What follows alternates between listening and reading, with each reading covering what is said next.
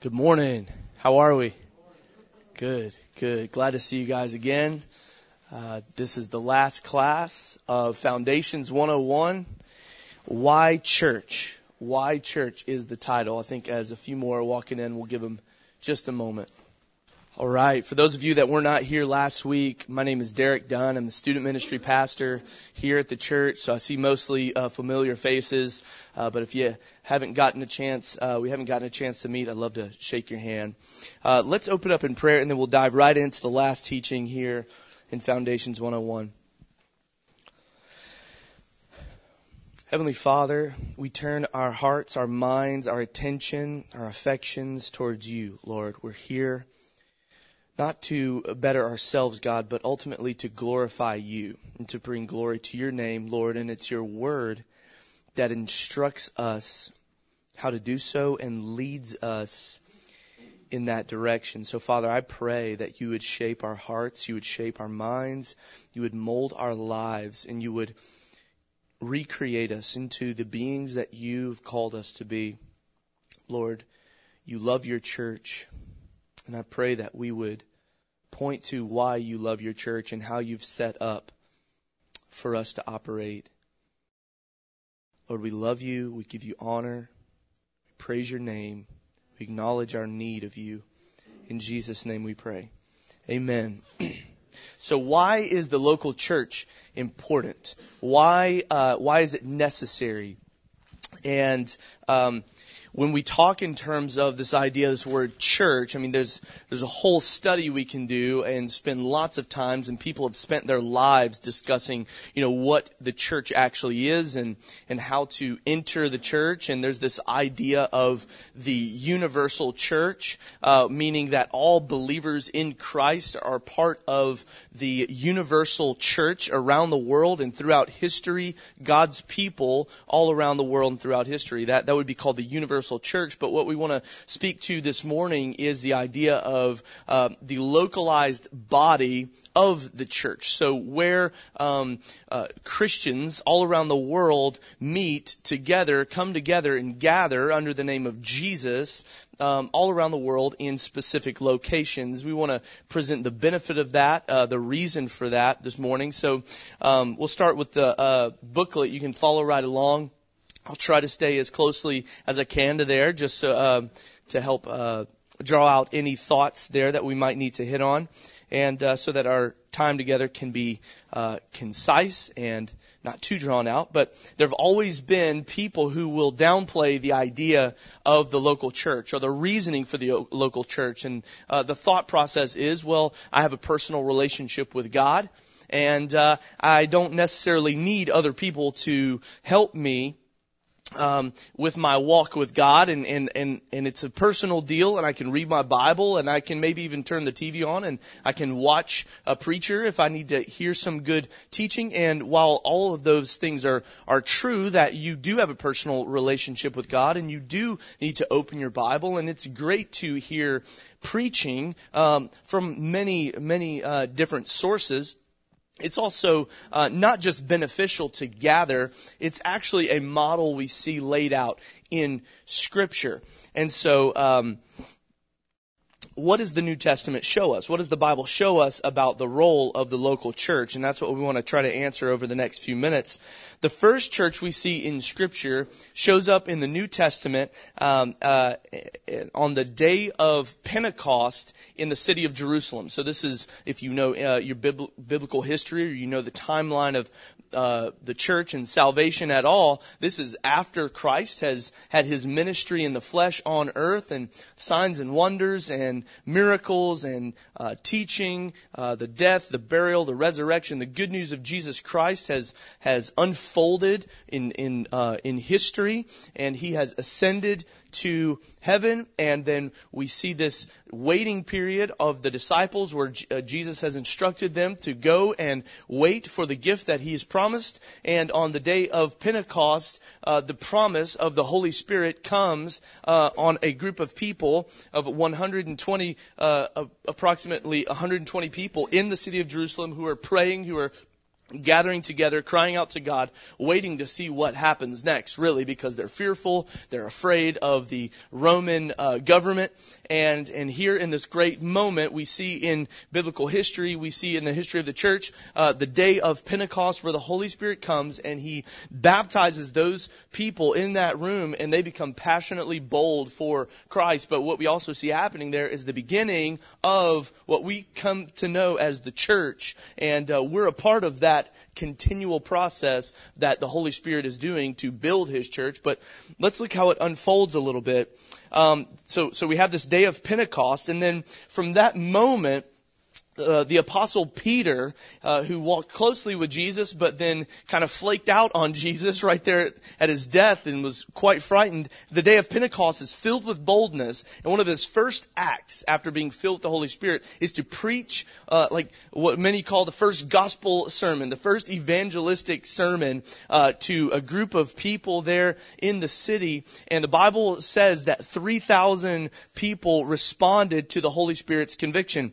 And uh, look what it says in uh, the book of Acts, verse 2. You can find the whole story of the beginning of the church in the book of Acts. That's kind of where we will camp out, uh, skipping around a few uh, spots. But Acts 2, verse 41 says that, you've got it there in your booklet, it says that those to the, uh, so those who received the word were baptized, the word that Peter had preached there.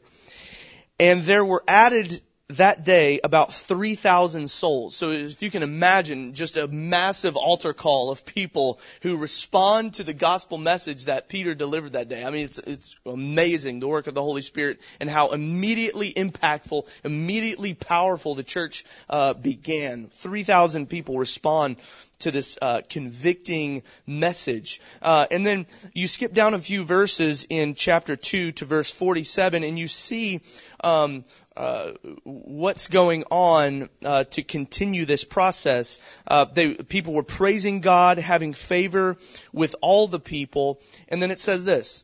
This is a very important aspect of how the church grows. It says, the Lord added to their number day by day those who were being saved. That's Acts 2 verse 47. It's very important that we that we see ourselves as people that we haven't just tried to we we haven't just kind of moseyed in here trying to figure out you know where we belong in this road or this uh, walk of life. It's not we're we're not just trying to find our place. We've got to believe biblically that if we're we're approaching the body of Christ and we're coming close to Jesus and the Holy Spirit is at work on our lives, He is He's adding us to His number. You know, a lot of times we we can we can um, get into this mindset that we're kind of like doing God a favor by taking a stand for Him, and we're you know we're going to walk rightly, and we're going to live righteously, and we're going to uh, cha- turn our lives around, and we we kind of you know we, we we may feel a little bit of pride about that, but ultimately the reality is that the Lord has added day by day the number of those who are being saved. I mean, we're part of what Jesus is doing. So it's important to have that perspective. Verse uh, 4 in chapter 4 of Acts, kind of skipping over a little bit, says, Many of those who had heard the word believed, and the number of the men came to about 5,000. So even a couple of chapters over in the book of Acts, we see a growing number of people joining the church and it's, and it's not just this, hey, this looks like a fun group of people to be a part of. No, they're hearing the powerful, convicting message of the gospel. This is not an easy time to be a Christian in history. It's like God chose the most dangerous time in all of history to start a different religion, okay? This is, this is not like, oh, we just need another sub subculture. Uh, we just need another group of people belong, to belong to. No. Each one of these people who are joining the church are putting their very lives in danger.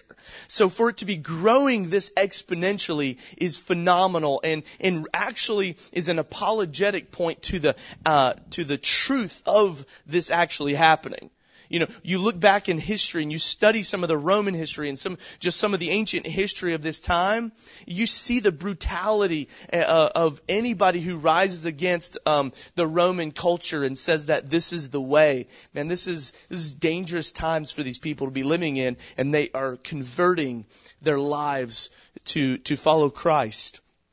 Uh, chapter 5 verse 14 in Acts and says, and more than ever believers were added to the Lord, multitudes of both men and women. And you see the work of God in the church, the local body of coming together, people coming together under the name of Jesus, growing right there at the beginning of the church um, after the day of Pentecost. Um, the book of Acts shows us that the church was counting the number. So, so we're kind of starting to answer why. Why are we doing this? Why do we have people gather? Are, are we just trying to fit and squeeze as many people in here as possible in this building? Is it just something that, um, you know, Brother Rene is, is just part of this? Hey, I want to be a pastor. I want to gather a bunch of people together and see how many people I can get. No, we believe that as pastors, as church leaders, we're we're under a biblical mandate to gather the people of God to worship, to lift up the name of Jesus, to, to have church function, to have church life. Um, in, in, in what we what we see here is that the church was counting the number of people. Not so that they could brag to the people down the street, it wasn't so that they could compare numbers with, uh, you know, the Gentile or all the other pagan gods. They weren't trying to compare numbers. What the first church saw and what we should see as uh, being part of the church, we should know how many people are here because it's a matter of stewardship. It's a matter of saying, man, every life matters, every soul matters, and every sheep that Jesus brings into our uh, group of people, we need to know them. We need to be accountable for them. Jesus Jesus shows us that his character is not to lose one whom the Father has given. And so that's the promise that we have of Jesus, that he won't lose us when God has given us to him. But as a church, we want to be responsible to one another. We want to be accountable to one another. So we want to know who you are. You need to know who we are. We need to know who each other are. It's about, and then so we see this practice at the beginning. They're counting multitudes of people. Not just to have this bragging number, but to know who the church was responsible to reach. The counting of people signifies the value of each person to the fellowship. If they didn't care about who became a part of the church, they would not have counted. We also see in Acts 18, so moving forward in Acts 18, that when a believer named Apollos wanted to go to another city, this is just kind of an example, the leaders of the church wrote a letter of reference for him to the believers in the new city. This shows us that Apollos um, was connected enough to his local church that they were able to attest to his genuine faith in Jesus. It also shows that there was a group of believers who met in another place, in another city. So let's look at that account right here in the book of Acts, chapter 18, verse 24 through 27. It says, Now a Jew named Apollos, a native of Alexandria, came to Ephesus. He was an eloquent man, competent in the scriptures. He had been instructed in the way of the Lord, and being fervent in spirit, he spoke and taught accurately the things concerning Jesus, though he knew only the baptism of John. He began to speak boldly in the synagogue, but when Priscilla and Aquila heard him, they took him aside and explained to him the way of God more accurately. And when he uh, wished to cross to Achaia, or Achaia, however you decide to say that, the brothers encouraged him and wrote to the disciples to welcome him. When he arrived, he greatly helped those who through grace had believed. So we see this, this interconnectedness of the church. We see the fact that early on, the church is looking after its people and referencing its people. And one of the great benefits of uh, the relationships in the church is that man, when you need help, when you need uh, to be, uh, when you need ministry, or or you are traveling, maybe you're, you've got a relocation, a job. Man, one of the great benefits of that is that man, call one of the pastors, call somebody at the church, and you're connected, and say, look, I don't know where to go to church here in Texas or Florida or California or wherever you've got to go, and and we will help you find great churches in that location, and uh, uh, it's just we want to be connected uh, moving along, we're going to see that the New Testament um, gives us a clear picture of what the local church should look like. So we see that the church is necessary. We, we see Jesus at the beginning by His Holy Spirit building the church and, and growing the church, and we see it expanding. We see the necess, uh, necessity of it. But we want to look at what the church should look like. Acts 2, verse 42 through 46. I think you've yeah, you've got it right here. And they devoted themselves. So here's kind of a, a snapshot of what the early church is doing. They devoted themselves to the apostles' teaching and the fellowship, to the breaking of bread and the prayers, and all came upon every soul. And many wonders and signs were being done through the apostles, and all who believed were together and had all things in common, and they were selling their possessions and belongings and distributing the proceeds to all, as any had need.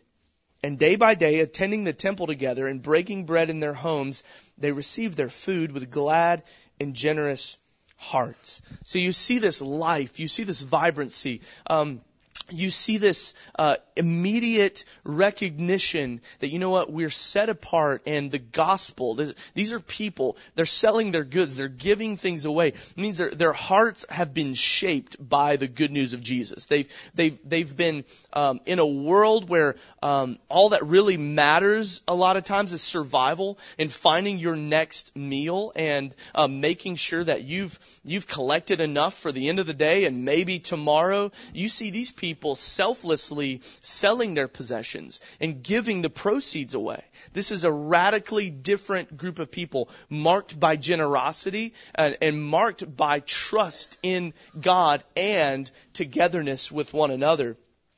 Uh, uh, some more examples. The New the New Testament also shows us that there's there's, there's a local body of believers in different cities uh, which is which is amazing and shows how quickly the good news of Jesus spread and people began to be drawn together because they saw at the beginning how the Holy Spirit began to work in the church. They saw that the Holy Spirit's nature was for the church to gather locally. And so you begin to see as the good news of Jesus spreads, it's not just a message spreading, but it's a group of people coming together under this message. And that's why we're here still today we see in the book of Revelation, uh, the the Bible gives us seven names of seven different uh, churches in seven different cities, and so it's the church of Ephesus, the church of uh, Smyrna, the church of Pergamum, uh, the church of Thyatira, the church of Sardis, the church of Philadelphia, uh, the church of Laodicea.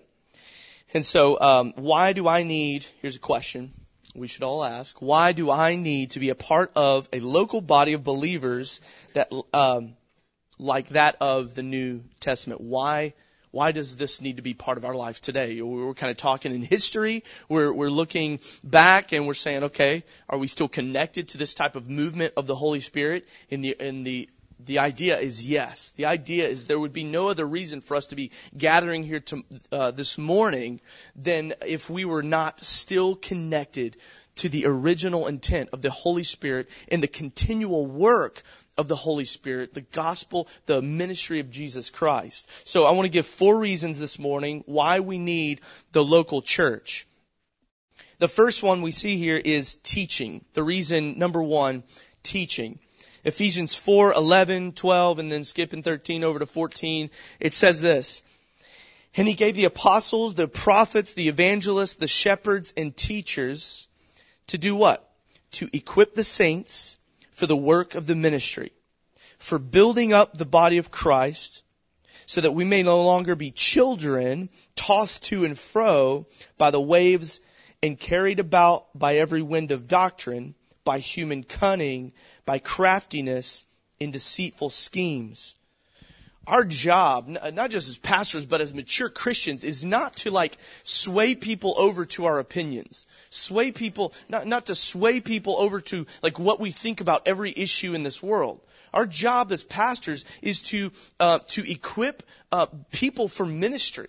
We, we, it's not for you to come to church and just completely be um, uh, like a consumer of like what the ch- the product or something that the church has to give. Our job is to collectively grow in Christ, and if we're providing any benefit as a church or pastors, it's our job to equip your life not just so that you have a better life, but so that you can fulfill the call of God in your life, so that you can be equipped and be a strong Christian, grow in your faith and be able to impact the world around you. Pastors are called to shepherd the flock of God. A part of that responsibility is to teach the Word of God. And so our equipping, our becoming more like Christ and our becoming more effective comes through learning the Word of God, having the Word of God opened on Sunday and throughout the week and saying, uh, here's not just what the Word of God says, but here's how I want to help you think about what the Word of God says so that it, it can become applicable to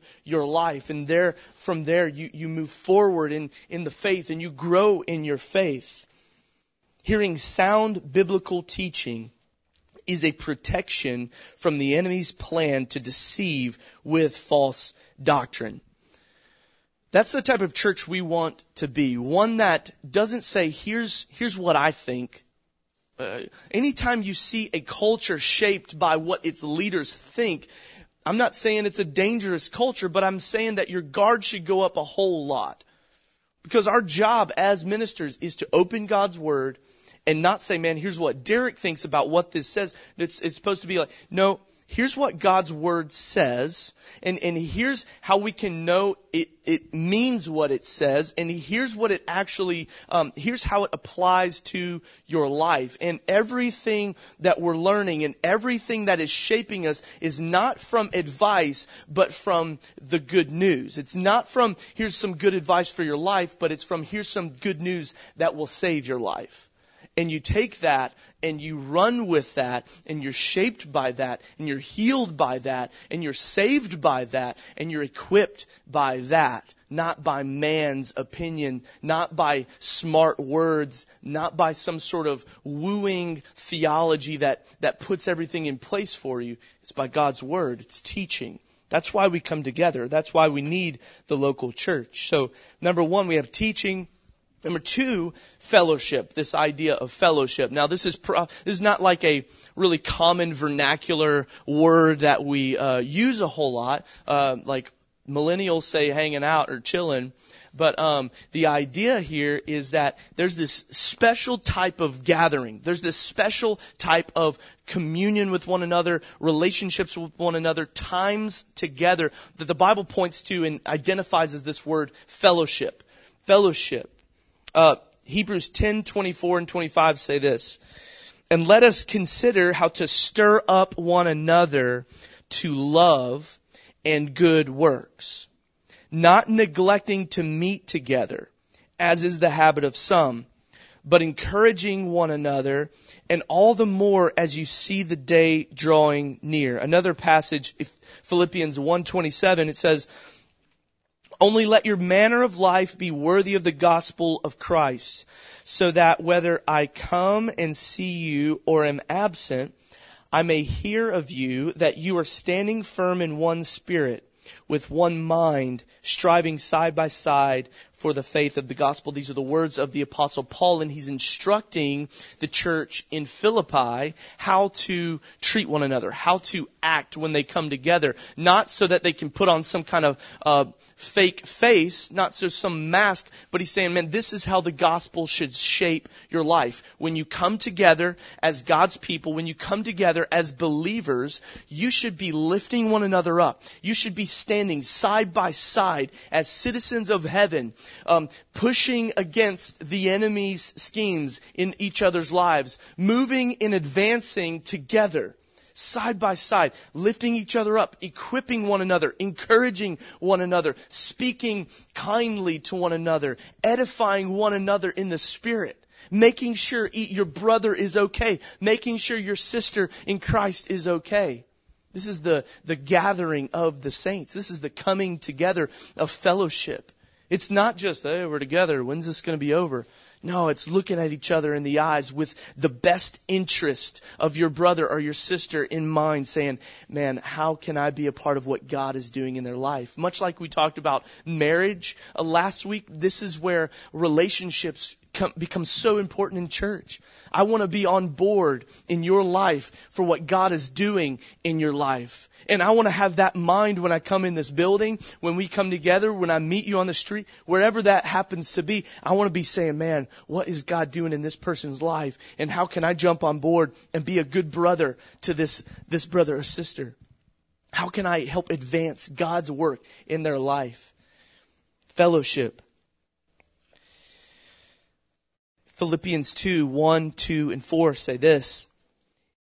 So if there is any encouragement in Christ, any comfort from love, any participation in the Spirit, any affection and sympathy, complete my joy. Again, the apostle Paul speaking here to the church in Philippians, or the Philippi, he says, complete my joy. He's, he's, he's pleading with these people to respond this way by being of the same mind, having the same love, being in full accord and of one mind. Let each of you look not only to his own interests, but also the interests of others. Man, he's, he's desperate for this. The apostle Paul, as he is going out, helping these churches be healthy and plant churches and, and see churches plant and, and people be sent to different locations, he's pleading with these people. Man, treat each other well. Think highly of the work of God, not just in your life, but in other people's lives. Highly esteem one another. The local church is a place where you can find people of like mind who are striving to live their lives in a God honoring way. Now, this is a, uh, I didn't write all of these notes, but I think this is an important um, sentence to to clarify. It says that the local church uh, is a place where you can find people of like mind who are striving to live their lives in a God honoring way. So all of us bring, I think, that desire to the table. I think all of us bring that desire to the table, or you wouldn't be here. You want to be a part of a, a local expression where um, a, a local expression of the body of Christ, where people kind of think similarly to you, believe about the Bible similarly to you. You want to be able to fit into what is being preached here. You want to agree with um, most of what you hear uh, theologically, but at the same time, and I, I want to encourage and, and, press against this a little bit. Um, it's important that you not just approach an environment and approach a, a culture, a church culture, and saying, let me see what these people are all about man, it's important that you come into a church environment and a church culture where, where you say, you know what? I, I want, I want to add to this as well. I, I wanna, I wanna be a part of shaping what I want to be a part of, if that makes sense. So I don't want to just look and see if this place is perfect. This place isn't perfect. This church isn't perfect. The people leading this church are not perfect people. But the idea is, is we want to provide a, a healthy place. We want to provide a beneficial place. We want to provide a solid uh, foundation and, and good teaching. But the idea also, as Christians, as people coming together in the body of Christ, we've, we've got to say, you know what? I know this place isn't perfect, but I believe I've got something to bring to the table.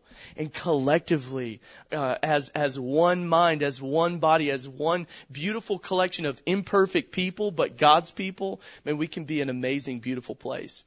We could be an amazing, beautiful group of people who, if we'll let down the walls of a fence and say, I know these people aren't perfect, I'm not perfect, but I'm going to come into this place and I'm going to help shape this culture, help shape this environment into a place that, um, you know what, I think is becoming more and more healthy. And that's the mindset that we can all bring into this. Uh, and we will, like the last sentence says, we find encouragement and support. So you'll find that in your life when you're receptive, but also when you show up and say, man, I know somebody, I know I'm here for somebody to, to provide support, to, to provide relationship and encouragement. So first two, we've got teaching, we've got fellowship, and then we've got number three, spiritual growth. Spiritual growth. Ephesians 4, 11 through 13 say, and we, uh, and he gave the apostles, the prophets, the evangelists, the shepherds, and teachers to equip the saints for the work of ministry, for building up the body of Christ until we all attain to the unity of the faith and of the knowledge of the Son of God, to mature manhood, to the measure of the stature of the fullness of Christ. Through the teaching of the Word of God, we are transformed in our thinking, which leads to spiritual maturity and spiritual di- discipleship takes place in the local church. So what is, what is the apostle Paul getting to as he's instructing the, uh, the Ephesian church, the church of Ephesus? He's, he's talking about He's talking about this really, I, I believe, it's fascinating to me, but it's the work of the Holy Spirit the Holy Spirit is at work to build our lives, to build our church, and He's got a goal. In another place, um, uh, the apostle Paul writes, he says, the work that he begins, he will complete. So he's, he's got a goal in mind for your life specifically, for, so for your personal life, Jesus has a goal to bring you into a place of relationship with Him that you've never been before and that glorifies His name and draws you closer to, he, to Him. But He's also got a goal for us collectively. And as we grow closer, as we grow stronger, as we grow as a body of Christ, we be, the Bible, the Bible's saying we're becoming the, His body. We're becoming strong. We're, we're stepping into what, what Paul describes as manhood. And it's not excluding women, but He's drawing out, we're becoming becoming a full figure, a full person, a full um, developed being as as Christ's body as we come together as we grow together as we listen to teaching as we become more knowledgeable about God's word and our hearts become softened towards God and towards one another we're maturing. We're growing into the stature of Christ the fullness of Jesus Christ. 1 Corinthians 11:1 says in the amplified version version, so it may sound a little different than your um, the version you read. Just has like some emphasis. It says, "Pattern yourselves after me," which means follow my example as I imitate and follow Christ. This is um, this is what we hope we can provide as a church. This is what we hope that we can facilitate as a group of God's people meeting in this location where, where you've got leadership that we hope that you will understand that we're not perfect, but at the same time, we do desire to live in such a way, teach in such a way that we can say that, you know what, we are doing our best to follow Christ. And as, as we follow Christ, we want to say it's, it's not us that you're following directly, but it's Christ in us that you're, you're following because we want to be biblically led and we want to teach teach biblically. And as we, as we try to follow the Bible and as we try to unfold, unpack, deliver God's Word, we want to, with boldness, be able to say, hey, follow us because we're not, we're not trying to follow our own whims. We're trying to follow God's Word, and as we do that, we believe that God's Word will direct us in the right way, and as He's doing that in us, while the imperfection of our humanity and, and all of that, uh, man, be patient, but at the same time, we want to go in this, this, this very direct, uh, way in the, following the Word of, following the Word of God and teaching in the right direction. Um, we've got a note here on accountability. Um, when we are growing in Christ, um, it, God's word is is built in a way, uh, and I know a, a, lot of guys in here, you guys are going through some extreme accountability in your life, and honestly, I wish everybody could go through um, the program. If you don't know what I'm referring to, we have a, a program called uh, A Place of Restoration. If you don't know about that, I just ask you to do some research. It's incredible. Um, uh, program at our church for recovery uh, from from all types of uh, different things that that have plagued people in life, but man, incredible results come and spiritual growth come through this program. But it's an idea that uh, through biblical teaching, accountability, uh, through discipleship and leadership training, um, God is shaping these men, and now we've got a women's place of restoration coming. So it'll be men and women being shaped by, by great discipleship and great accountability. And so what happens is as we learn, as we grow, as we uh, pursue spiritual growth, our community becomes more accountable. It's not about self-righteousness, hey, I'm the bigger person, I'm going to hold you accountable, or hey, we're going to be accountability partners. All that stuff can come into play. But here's what happens as we herald God's word, as we lift up Christ, as we lift up Jesus in the uh, in the word of God, we lift up his word, we proclaim his word and we and we have a very high view of that individually and from a leadership standpoint and from a body, the whole broad body of Christ standpoint, as we lift up God's word and our goal is to uh, grow in Christ, we automatically, there is a system of accountability built in there to where it says, man, here's what God's word says and is my life being shaped by it? And, and as my life is being shaped by it, I can help other people's life be shaped by it. Not in a self-righteous type of way. Nobody likes self-righteous people. Self-righteous people don't even like themselves. That's just a total side note. But, but in a gracious, in a gracious way, man, God's word is shaping my heart. I can, by God's grace, help other people be accountable to the word of God, to the body of Christ. And what's amazing, when we have this type of environment, this type of culture where the word of God is held high, and that's, the word of God is what's leading us, man, the, the body of Christ can hold leadership accountable and say, man, here's what God's word says is, is what Derek's teaching, what Ben's preaching? Is what Brother Renee teaching? Is it lining up with God's Word? Or is it just their opinion or just their thoughts? The Word of God, growing in the Word of God, makes us all more fit for accountability.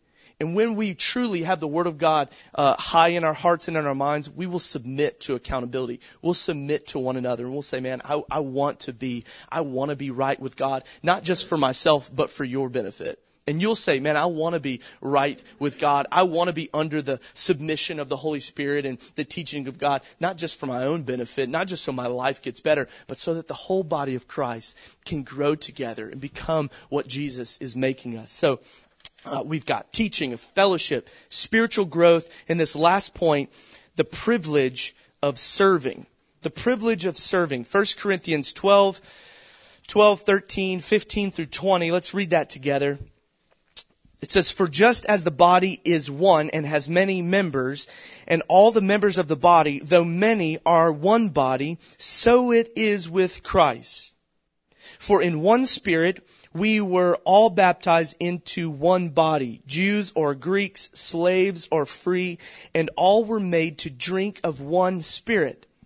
If the foot should say, Well, because I'm not a hand, I do not belong to the body that would not make any that would not make it any less part of the body. And if the ear should say, well, because I am not an eye, I don't belong to the body, that would not make it any less a part of the body. If the whole body were an eye, where would the sense of hearing be? If the whole body were an ear, where would be the sense of smell? But as it is, God arranged the members of the body, each one of them, as He chose. If all were a single member, where would the body be? As it is, there are many parts, yet one body. God arranges the members of the body to their most effective place. This is a whole sermon in and of itself. I love talking about the different uh, giftings, uh, the spiritual giftings of the body of Christ. The amazing thing uh, to see here is that when God is shaping us, when God calls us to Himself, when God calls us to become part of the church, the local body of Christ, He's given each one of us something to bring to the table. And we don't want to be a church that says, hey, what do you have to offer? Come over here. We want, we want to see what you got. It's not about that, man. It's about being equipped by the Holy Spirit to edify everybody else. It's not about making this building a better place. It's not about giving this church some sort of like uh, regional clout or some sort of um, fame in this community. It's not about that. It's about how can we all collectively be better, uh, h- help each other become better. How can we all bring to the table what God has placed inside of us to, to, to edify, lift up, encourage, build up everybody else?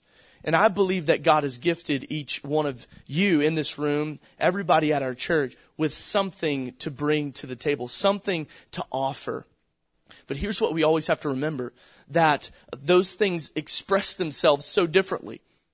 So I mean, I, I, I've got friends who are radical, like radical missionaries, like radical outreach people. I mean, they, they want to go every day to a new location and just just serve their, just serve lights out.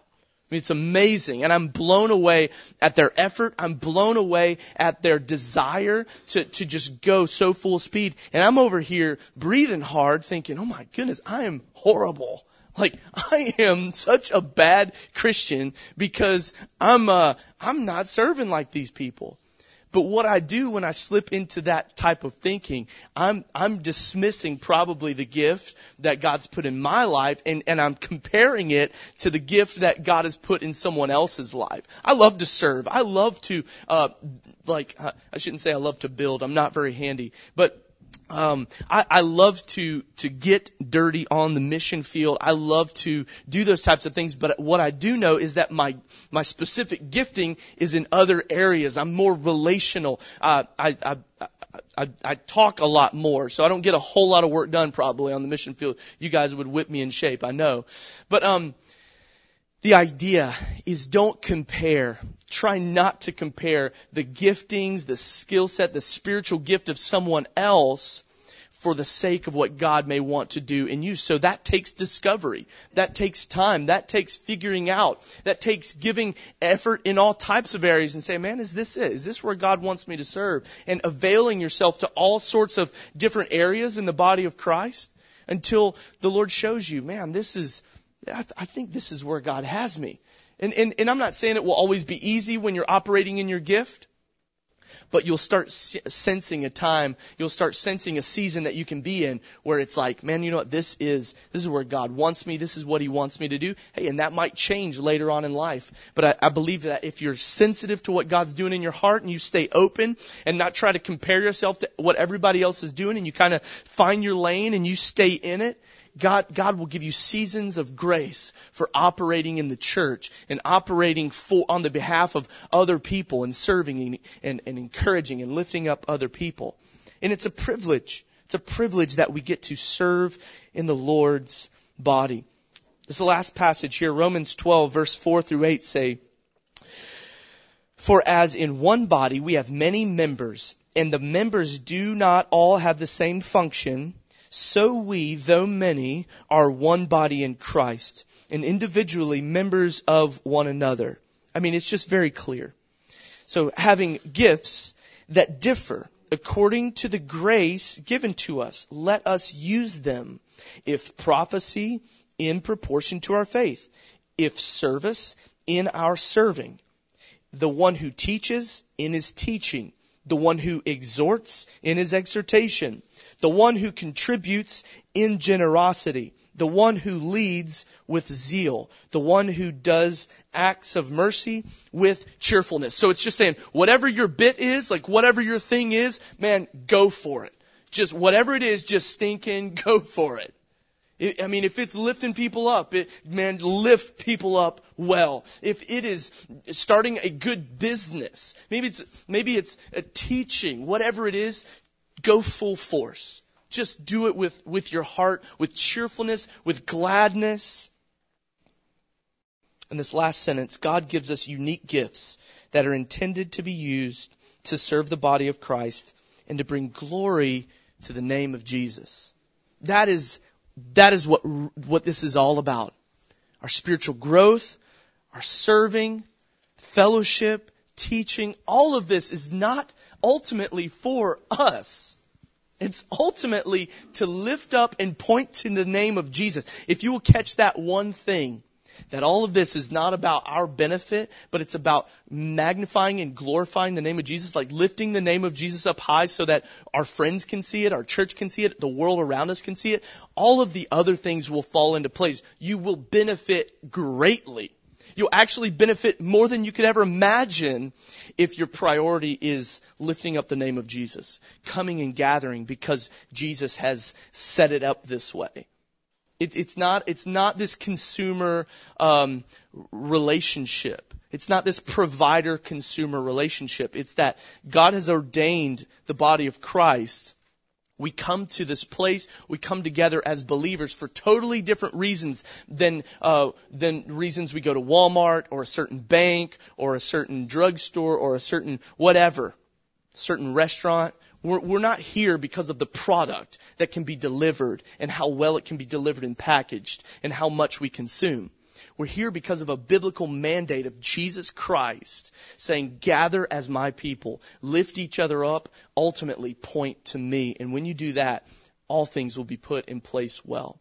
So um, I want to close here in prayer in just a moment, but um, I want to give everybody the opportunity. You've made it through this class, um, Foundations 101. And at the end of this class, what we like to do as a church is offer the opportunity, and I don't mean to sound like a salesperson. I'm not trying to sell you on becoming a member of our church, but uh, you've got the opportunity to join Living Word Church as a member this morning. And um, that that is not as fancy or or like as as uh, amazing as that sounds. What what it does do though is it puts us in a, a, a little bit more formal, deeper relationship. Um, and, and it's not that we're not asking you to do a whole lot. This, this, um, let me read it to you this has more to do with us being able to say this person is in relationship with us. We we want to know this person. We want to be able to care for this person. We want to know when their birthday is. We want to know uh, that if we don't see this person for a while, we we need to check on them. We need to know how to resource this person. That's what this forum is about. That's what being a member at Living Word Church is about. It's not about hey, we want your money. We we don't pass the offering plate around. God's blessed this this place um, exponentially. It's it's it's beautiful to see how God uh, c- continues to help us flourish, like as a church body and an organization. But that's not what membership is about. Membership is about a covenant relationship, a a, a deep friendship of responsibility on our part as leadership and on your part of accountability and being one. So. Um, there's just some basic information at the top, uh, and then we ask you to tell us about yourself um, at the at the bottom. Just a few questions about your your walk with the Lord, and uh, a short questionnaire, and then um, it tells you a little bit about what we believe. Some this is not everything we believe, so please don't think that this is an extensive a list, but it does say that we we believe in the body as God's uh, the Bible as God's word. We believe in being born again by faith in Jesus Christ as Lord. We believe that forgiveness of sin is only through the blood of Jesus Christ, and that marriage is holy um, and ordained by God between a man and a woman. It goes on and talks about. Uh, a covenant, um, just kind of not a contract, but a covenant, um, a relational thing, something that says, man, we're going to do our part and and you're going to do your part, but it's it's not about hey. Let, let's figure how much we can exchange here. It's, it's about over the top, loving type of relationship. It says to be an active part of the family at Living Word Church. I, I choose to be an active part of the uh, family at Living Word Church. I believe God has placed me here to be a member of Living Word Church. As a functioning member, I will support, serve, and seek to be a blessing to others. I will pray and work together with the family of God. I will remember that if one member suffers, all the members suffer with it. If one member is honored, all members rejoice with it, according to 1 Corinthians 12:26. And together we will work to spread the gospel here in our community and wherever God leads across the world. By signing this form, I agree to the biblical foundations on which Living Word Church was founded, and I'm choosing to be a member of this church and agree to the guidelines that are in place for the safety of this church, my family, and myself. So um, it, it's it's not about all this offering. It's not about the benefits of joining some club but it, but it does bring us into a, a more strategic relationship with you and with us and lets us know, hey, we're on the same page and we know we need to, we need to look out intently. We, we want to steward every person that comes through those doors, but this helps us bring that to another level of stewardship, saying we, we want to look after the soul. We know that, that they're here and, um, it's very similar to what we see at the beginning of Acts where, where they're counting numbers because those numbers matter. Those numbers have a name. Those numbers have an address. Those numbers have children. Those numbers uh, have needs. That's what it's about. So hear me on that. Let me close in prayer. If you would like to complete one of these forms, you can take it with you or you can sign it today. I'll have them at the table over here. You can um, deliver them. You can put them, I believe, in the offering um, or or the front office at the church, um, and uh, or you can give them to me if you want to sign them today. Let's pray. Heavenly Father, I thank you for the uh, attention. Lord, I thank you for this teaching. I thank you for the commitment of this group of people who have completed Foundations 101. Lord, I pray that you would continuously make us uh, good stewards of your body, Lord, you are the true shepherd. Lord, we are not.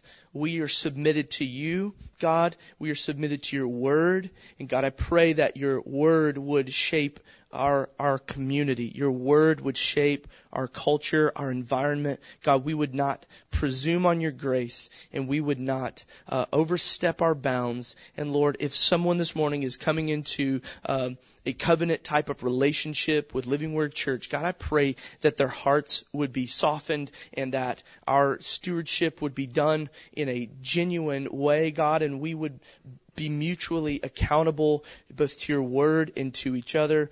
Lord, we love you. We thank you for this time.